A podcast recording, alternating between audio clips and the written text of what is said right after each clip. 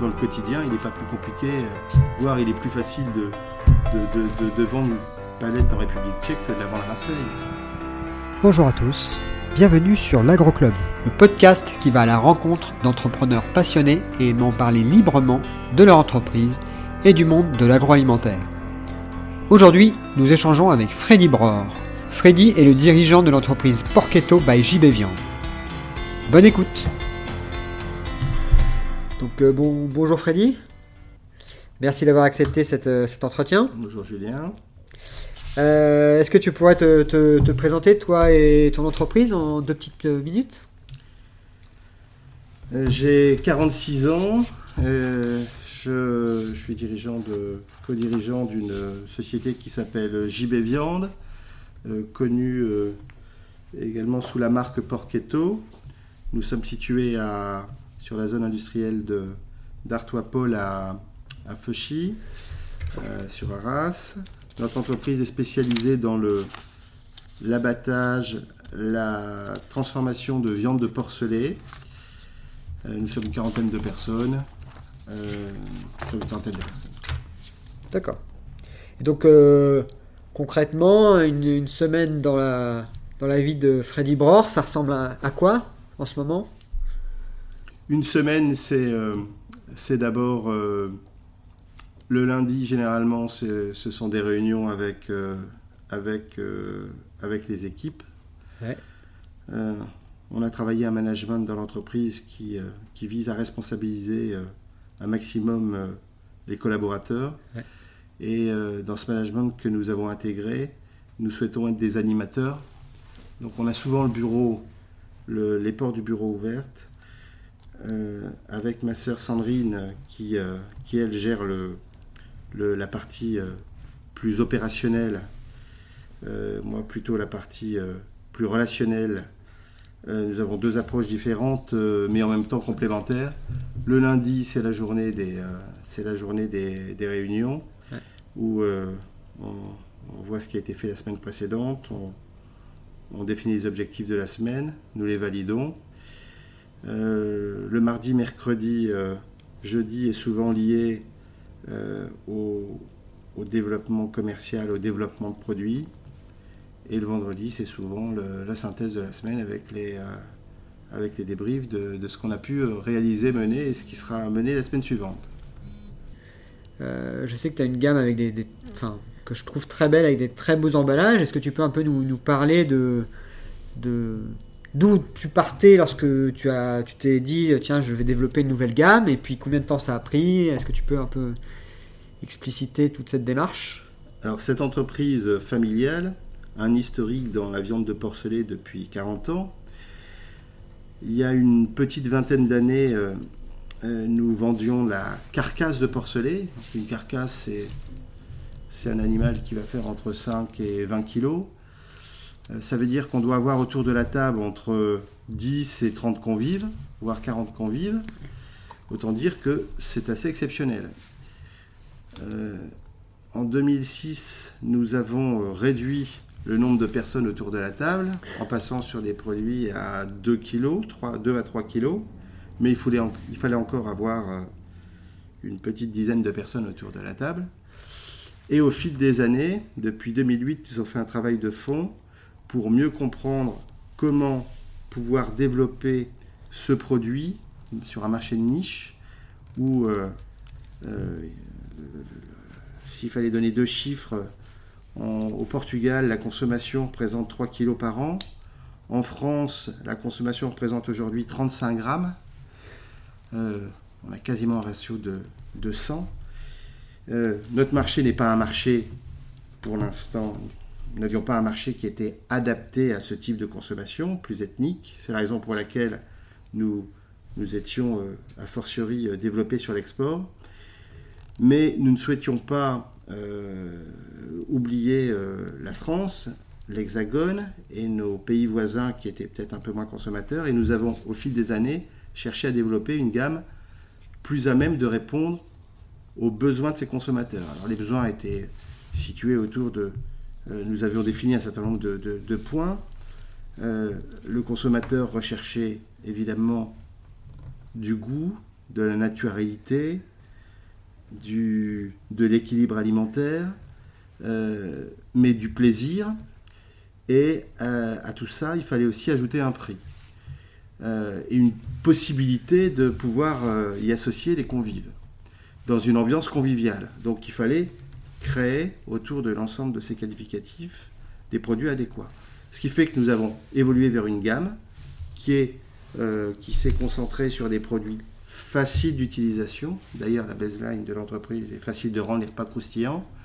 Et autour de l'ensemble de ces, euh, ces, préceptes, nous avons mis en place des produits familiaux pour 4 personnes. Et actuellement, nous sommes en train de sortir des produits pour une à deux personnes pour avoir des prix qui vont se retrouver entre 2, 3 euros jusqu'à 15 à 18 euros. Le mode de consommation où euh, il y a 20 ans, il fallait 30 euh, ou 40 convives euh, pour, pour pouvoir acheter notre produit, a évolué pour aujourd'hui passer à un acte d'achat qui ne sera plus une fois par an ou une fois tous les deux ans, mais un acte d'achat qui peut devenir quasiment hebdomadaire à travers une gamme complète et exhaustive. D'accord. Et dans le, va dire, le développement du produit, des emballages, est-ce que tu es à l'initiative de, beaucoup de, des choix ou dans, autour de toi, il y a des gens qui ont particulièrement apporté justement à ce, à ce développement?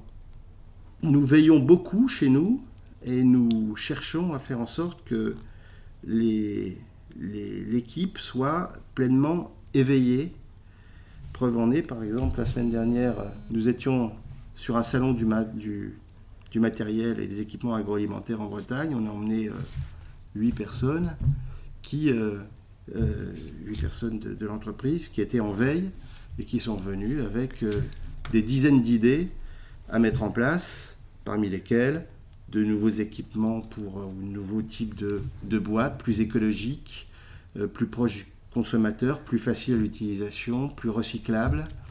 Euh, voilà par exemple un exemple parmi d'autres euh, euh, où l'implication est totale et doit être totale dans l'entreprise. Et donc aujourd'hui, effectivement, je fais partie de ces gens, mais on a une personne en recherche et développement qui est également un, acteur essentiel et, relais de l'ensemble de ces informations, l'ensemble des acteurs divers, dont fait partie Agroé, bien sûr, euh, qui sont nos relais, mais aussi, euh, on parlait de LinkedIn il y a quelques instants, au quotidien, euh, nous avons une veille sur les réseaux sociaux visant à, nous instruire et nous former, et nous informer.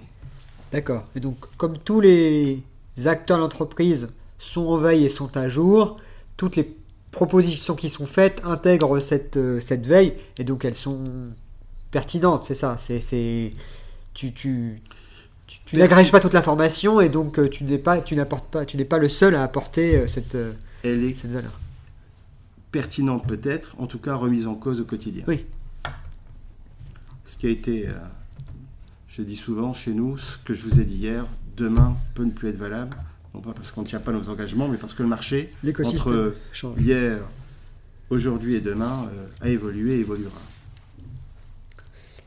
Et ça, c'est intéressant. Cette logique d'agilité, qui est quand même quelque chose d'assez neuf, quelque chose qui a été développé ces dernières années ou qui, qui a demandé des choses, des éléments particuliers de management par rapport à ce qui se passait avant?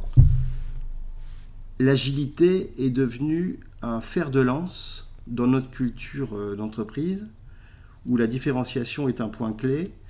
Et au quotidien, euh, nous sommes confrontés à des marchés qui sont euh, en constante innovation, et on se doit nous-mêmes d'innover, a fortiori. Euh, après, entre l'innovation et l'aboutissement de, forcément, quand on sort une gamme de produits, euh, euh, il y a des produits qui vont, on aura des produits signatures et on a d'autres produits qui auront un petit peu plus de difficultés d'ailleurs. Et après quelques mois, quand un produit ne donne pas satisfaction, on s'en sépare.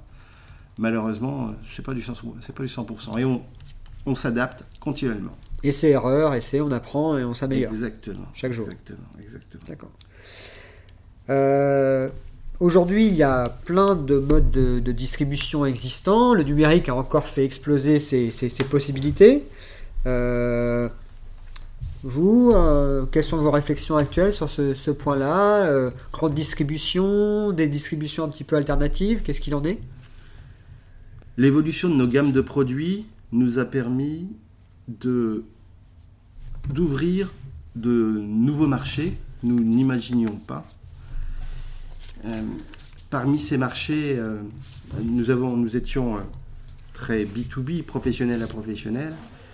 nous distribuions nos produits à travers la, restauration hors domicile.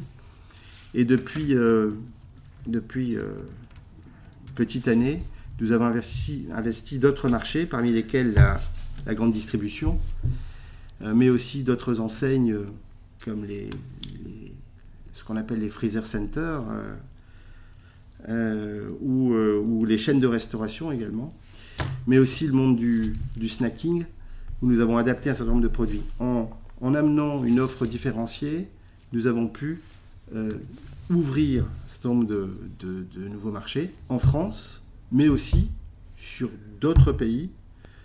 L'Asie, par exemple, a trouvé un, porte un intérêt fort à travers nos nouveaux produits.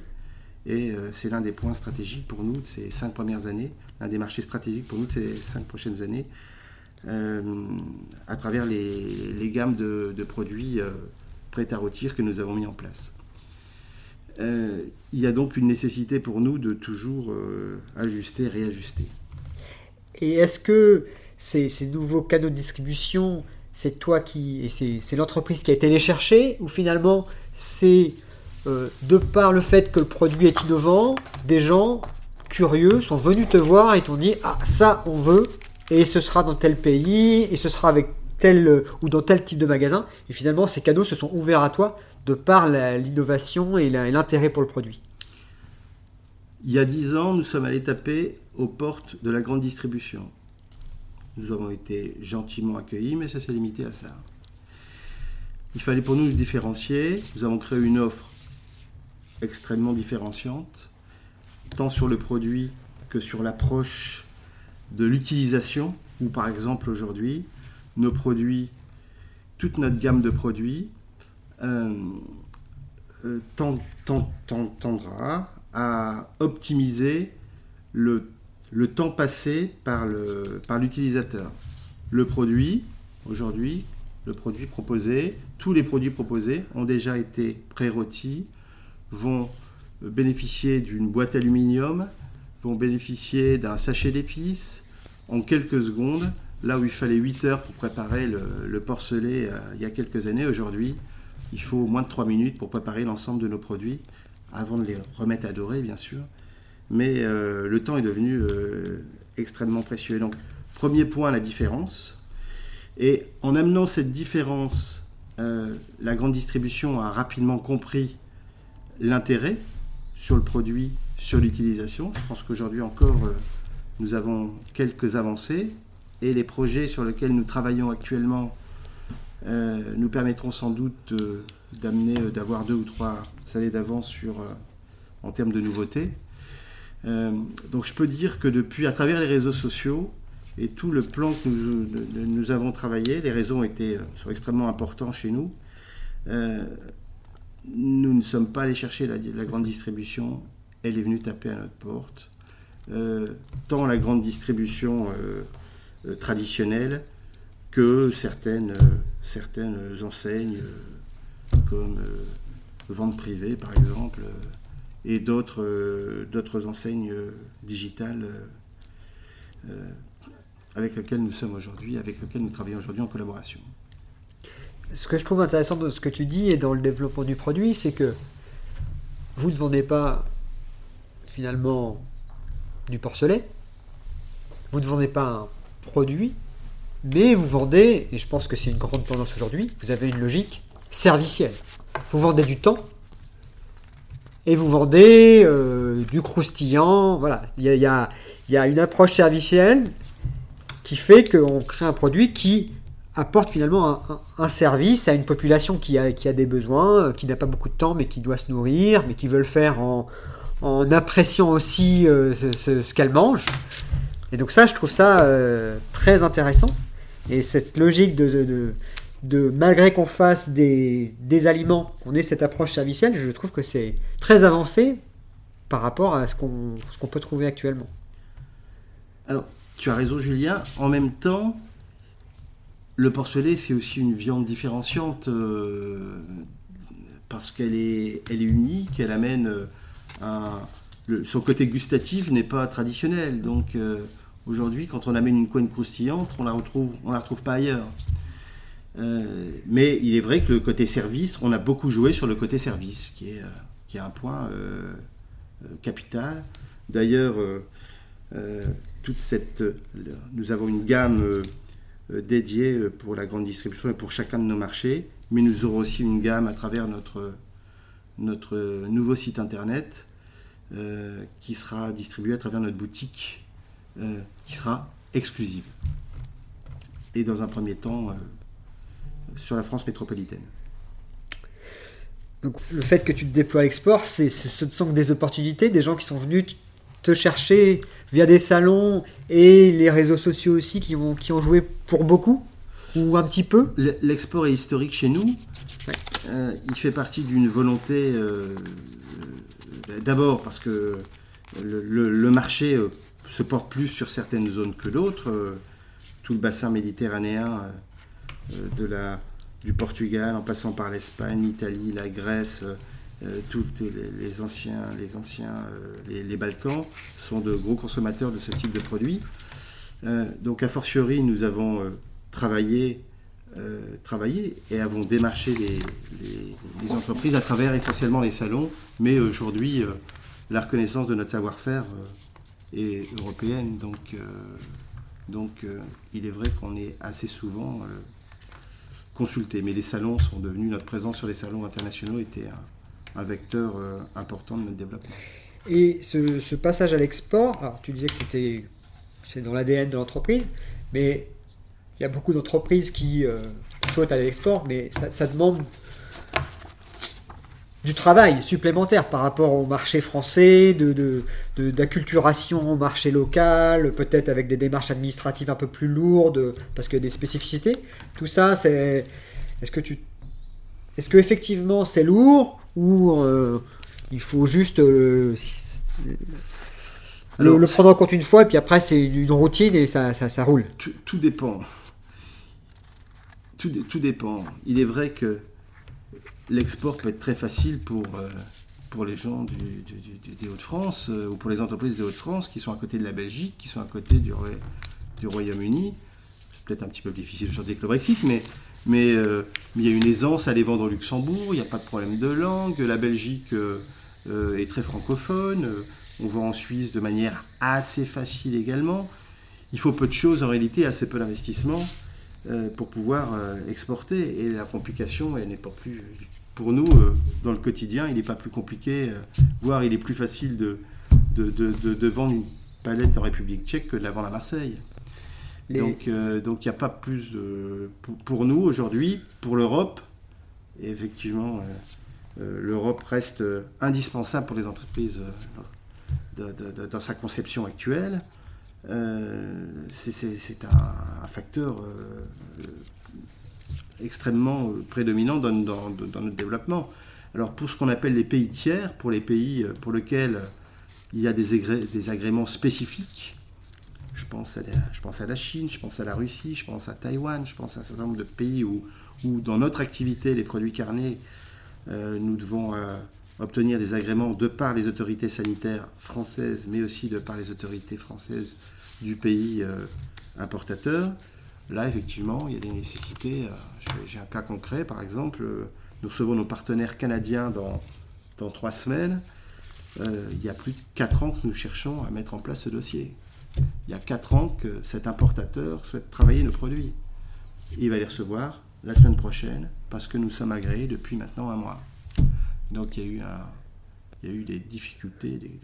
effectivement, ça peut être lourd. le dossier, les dossiers d'agrément dans notre métier sont lourds. Mais une fois que le marché est engagé, euh, et quand on a fait la première petite bêtise sur le premier certificat la première fois, s'il faut éviter que le conteneur soit bloqué à Singapour, c'est qu'il fasse, euh, qu'il coûte trop cher. Mais euh, sinon, c'est euh, c'est- c'est- c'est pas plus compliqué que, la vente en France. Et la prise en compte des spécificités du pays, c'est quelque chose qui ne touche pas à ton marché, par exemple? Comment ça se passe? Alors, on s'adapte à chaque pays. Euh, et euh, ça fait partie de, de, la chance que je peux avoir dans mon, métier. Euh, je voyage un petit peu. et ça me permet d'aller rencontrer des contrées, découvrir au quotidien ce que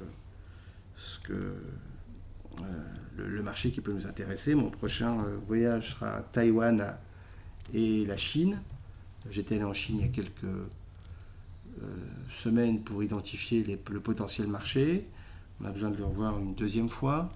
En tout cas, on, travaille sur des, sur, des marchés qui, euh, euh, qui nécessitent d'être analysés, compris.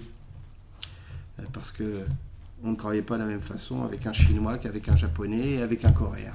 Et c'est toi qui fais ce travail finalement. Tu vas sur place, tu réfléchis, tu ne te fais pas, je sais pas, accompagner par des experts des, territoires. Alors, nous ne faisons pas le travail seul.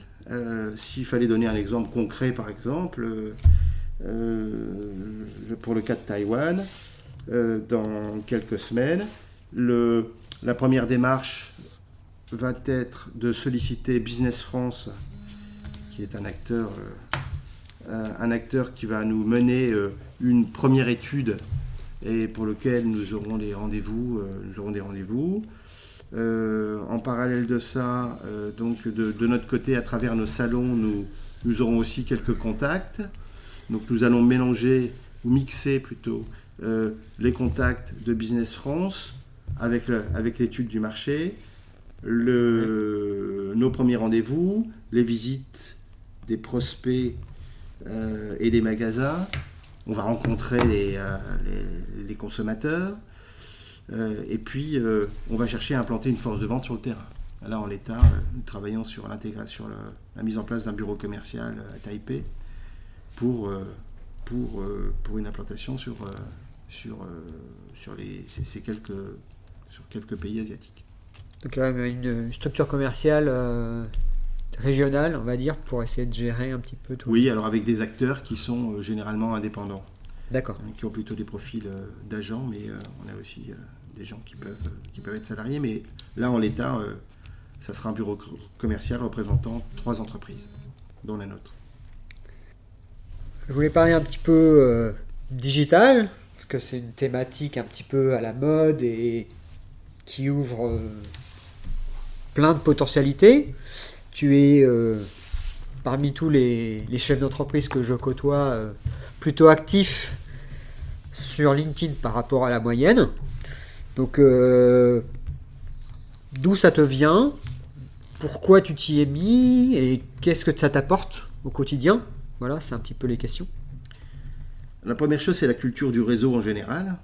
Euh, bon, chez nous, nous avons toujours cultivé le réseau relationnel euh, à travers les réseaux sociaux aujourd'hui. Alors, pour l'instant, nous nous contentons chez nous des réseaux sociaux comme LinkedIn, par exemple, euh, en plus très orienté export euh, et, euh, et, donc c'est parfaitement en harmonie avec, avec notre nos, nos, marchés de prédilection. c'est un point essentiel de veille pour nous et de, et de, et de, de, relationnel.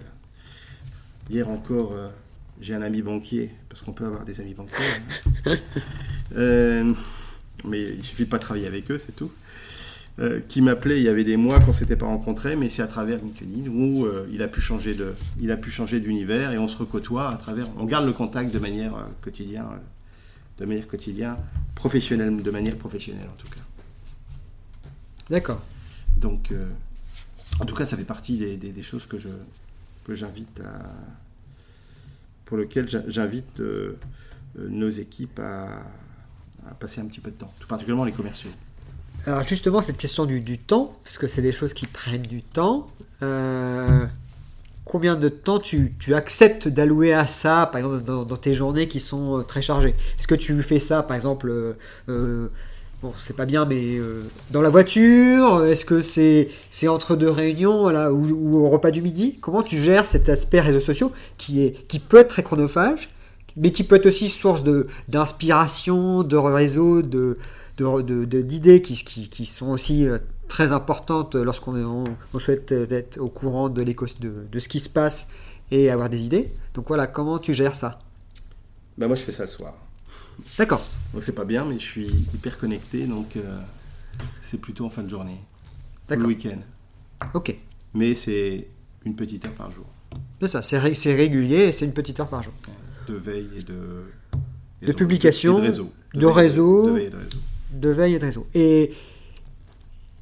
est-ce que tu peux peut-être expliciter certaines choses que tu as vues et qui, qui t'ont donné certaines idées, par exemple, ces dernières semaines ou euh, voilà, comme ça, je n'ai pas forcément d'idée à l'instant, mais l'exemple concret euh, aujourd'hui, c'est que ce sont les chaînes de distribution qui nous appellent à travers les réseaux sociaux pour venir chercher nos produits. Et ça, c'est ce qui m'intéresse le plus. Après, au quotidien, nous sommes dans la veille. Euh, bon, j'ai pas d'idée à l'instant là. Euh, mais nous, sommes en veille euh, hier, c'était sur les permis de conduire. Mmh. Je ne vais pas rentrer dans le débat, c'est pas le moment, mais, mais euh, sur des arbitrages sur les nouveaux permis de conduire, ça fait partie des points qui sont indispensables chez nous aussi, euh, dans le quotidien. Ça fait partie de. Sans permis de conduire, on n'est plus grand-chose. Et finalement, ça, ça te...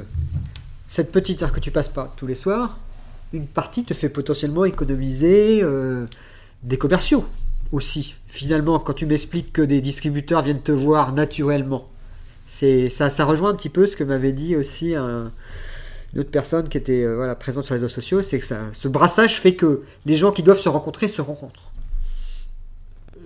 On économise, non, je pense pas qu'on économise les commerciaux. Par contre, on a beaucoup plus d'efficacité et les commerciaux de chez nous peuvent être surpris parfois par, euh, par cette approche que peuvent avoir euh, certains acheteurs. Proactive. Proactive, oui. On est dans une stratégie où les acheteurs viennent à nous. Euh, et c'est pas du tout la même démarche. Hein. Il y a un ratio de 1 à 10, voire de 1 à 100 en termes de signature ou de, mise en place du dossier. Oui, c'est. Et par rapport à ces réseaux sociaux, donc votre gamme de produits, elle est assez neuve. Oui. Euh, est-ce que vous commencez via certains, des réseaux sociaux plus B2C à avoir des, une communauté de gens qui, qui, adhèrent un peu au produit, qui, qui essaient de s'impliquer, qui posent des questions, euh, ça, ça, commence Parce que votre gamme de produits est belle, donc je suppose qu'elle doit attirer certaines personnes. Qu'est-ce qu'il en est? Alors, euh, nous sommes en retard sur euh, tout ce qui est web chez nous, parce que le site n'a pas été... mérite un, un, vrai travail de fond, ce que nous sommes en train de faire depuis quelques mois. nous avons d'ailleurs intégré une un community manager dans l'entreprise à ce titre, donc une personne qui, euh, qui sera là pour les réseaux sociaux. Euh, on s'est défini euh, deux étapes. La première étape, c'est de mettre en place le, nouveau site internet qui arrivera dans les prochaines semaines, et ensuite de communiquer à travers, à travers ces réseaux sociaux. Donc, pour l'instant, directement, non, nous ne sommes pas actifs. Par contre, certains de nos clients sont très actifs et nous participons et nous relevons et nous suivons ce qu'ils peuvent faire à travers nos produits. Et le travail est extraordinaire. Et euh, d'ailleurs, euh, aujourd'hui, nous utilisons le retour de ces clients pour améliorer nos produits. Donc ça, ça, c'est un élément assez intéressant de finalement, et ça c'est la puissance des, des, réseaux sociaux, le fait que lorsqu'on a une relation client-fournisseur ou une relation partenariale, il y a des synergies de clients en fait euh, sur les réseaux sociaux qui fait que euh, bah, via quelqu'un qui a beaucoup d'influence et qui vend euh, tes, tes, produits, tu peux avoir du feedback. donc il y, a tout ce, voilà, les, gens parlent des produits via différents réseaux et lorsque voilà, on, lorsqu'on lorsque les gens achètent des produits euh, JB Viande chez Intermarché, ils vont peut-être parler à Intermarché de ce produit-là et indirectement, vous allez pouvoir avoir du feedback finalement. Donc même si vous n'êtes pas très présent, le fait d'être associé à une structure qui est très présente et très influente fait que vous pouvez avoir ce feedback des consommateurs. Nous, alors, la marque Porchetto euh, est présente à travers quelques, quelques enseignes de grande distribution en France et sur, euh, sur les, quelques pays contigus. Nous avons un cas très concret que je vais citer. Euh, c'est le numéro 2 de la grande distribution dans le monde qui s'appelle Costco, qui est l'un de nos clients, qui a développé des, des, des, modèles où le fournisseur peut bénéficier à travers les réseaux sociaux, où le fournisseur peut, peut profiter de retours euh, directs euh, avec bon nombre, alors les éloges ou pas d'ailleurs, hein, euh, mais tout ça dans une, dans une approche constructive. Transparente. complètement transparente, ce qui fait que quand votre produit est plébiscité, et je parle de, de, de cette enseigne parce que on a commencé avec un premier produit et aujourd'hui nous allons être à cinq produits euh, dans le top 10 depuis, euh, depuis démarrage à travers cette enseigne qui s'est implantée, direct, euh, qui s'est implantée en France il y a quelques mois. il nous ouvre les portes d'autres pays étrangers, en Europe, mais aussi en Asie. Et à travers ces réseaux sociaux qui font des retours auprès du client, ça nous ouvre, ça nous ouvre non seulement l'Europe, mais aussi d'autres marchés qui, que nous n'aurions pas consultés en direct. Et, cette capacité à avoir de l'information sur la vision du client sur un produit, ça me paraît très nouveau, parce que l'impression que j'en avais, avec ma vision de, naïf, c'est que finalement les distributeurs gardaient cette information-là avant et vous n'aviez pas tant de feedback que ça des consommateurs, si? Pour citer un exemple concret, le Facebook est utilisé euh, sur cette, euh, sur ce par ce distributeur. Et euh, en étant abonné au Facebook de ce distributeur, vous profitez des informations en direct. Donc, ah, donc c'est pas formalisé, mais finalement, si vous êtes curieux, vous pouvez aller voir et en tapant le mot-clé finalement Porchetto, vous avez l'information. Et on peut gérer à travers le propre le Facebook de notre, de notre distributeur euh, des, le service après-vente aussi. Des réponses aux consommateurs. Bien sûr, parce que ce sont des plateformes de discussion finalement libres. Il peut, il peut se, créer un échange sur les fils de discussion entre vous et le consommateur. Et c'est finalement, vous vous n'avez pas besoin d'avoir le Facebook dédié Freddy Bror. Vous avez cette plateforme, cette méta-plateforme qui est le Facebook de Costco, dans lequel, sur lequel vous pouvez échanger avec le consommateur. Ah, c'est intéressant. Ça, j'avais pas. Maintenant, euh, il, est clair, euh, il est clair également que nous, nous entamons des, nous travaillons et pour, euh, pour pouvoir gérer cette information en direct, hein, parce qu'on a besoin des consommateurs. Aujourd'hui, une, petite entreprise n'a pas toujours la chance de pouvoir faire une, grande, grande étude de marché. donc, donc on, va utiliser ces réseaux aussi pour mener nos études de marché. D'accord. Bon, on va, on va devoir conclure. Bon, ce que, je vois, c'est que quand même, bon, il y a plein de choses qui se passent, mais à, la base, il y a quand même ces produits qui sont euh, très innovants. Tu penses que dans un système mondialisé avec une concurrence exacerbée, il faut obligatoirement être dans cette logique d'innovation, de suivi du marché en permanence, parce que c'est la seule voie euh, possible. Une chose est certaine, c'est que quand on rentre chez nous, dans nos bureaux, dans la salle de réunion, on voit une chose, nous différencier pour exister et pour durer. Chez nous, sans différenciation, il n'y a pas d'avenir. Et c'est vrai que voilà, quand on, quand on se différencie, on attire l'œil des distributeurs et les jeux. C'est ça, c'est la nouveauté aussi qui fait que. Donc il faut. Mais aussi, il faut se remettre en cause. Il faut c'était l'échec. Ça, demande, ça implique aussi beaucoup de choses. Une structuration dédiée à l'innovation des choses, de tous ces, aspects qui sont aussi peut-être compliqués lorsqu'on n'a pas eu l'habitude de les avoir. Est-ce qu'il y a eu une période où vous faisiez toujours les mêmes produits et où vous êtes passé à cette phase, cette euh, approche euh, innovation? Est-ce que cette, cette, phase a été compliquée? Est-ce que elle, a été longue, mais comme toute euh, petite entreprise ou PME, il faut se donner les moyens de, de, de ses ambitions et il y a trois ans, quand nous avons intégré euh, une personne en RD dédiée, qui fait un travail formidable, euh, eh bien, euh, l'entreprise a pris une autre dimension, une autre, une autre approche de, son avenir, une autre vision et aujourd'hui, nous nous projetons à 5 ans et quasiment à 10 ans sur nos produits parce que on sait quelle voie il faut prendre. Après, on sait quel type de produit il faut créer. Pour, enfin, on sait, je ne sais pas si on sait, en tout cas, nous connaissons les produits que nous allons développer dans les 5 années à venir. Après, euh, il faut du temps, il faut des moyens, il faut aussi que les produits euh, se vendent euh, et il faut aussi créer des gammes. Donc aujourd'hui, nous avions une gamme et là, nous allons avoir quatre gammes de produits sur des marchés différents qui nous donnent aussi des opportunités de, de développement supplémentaires.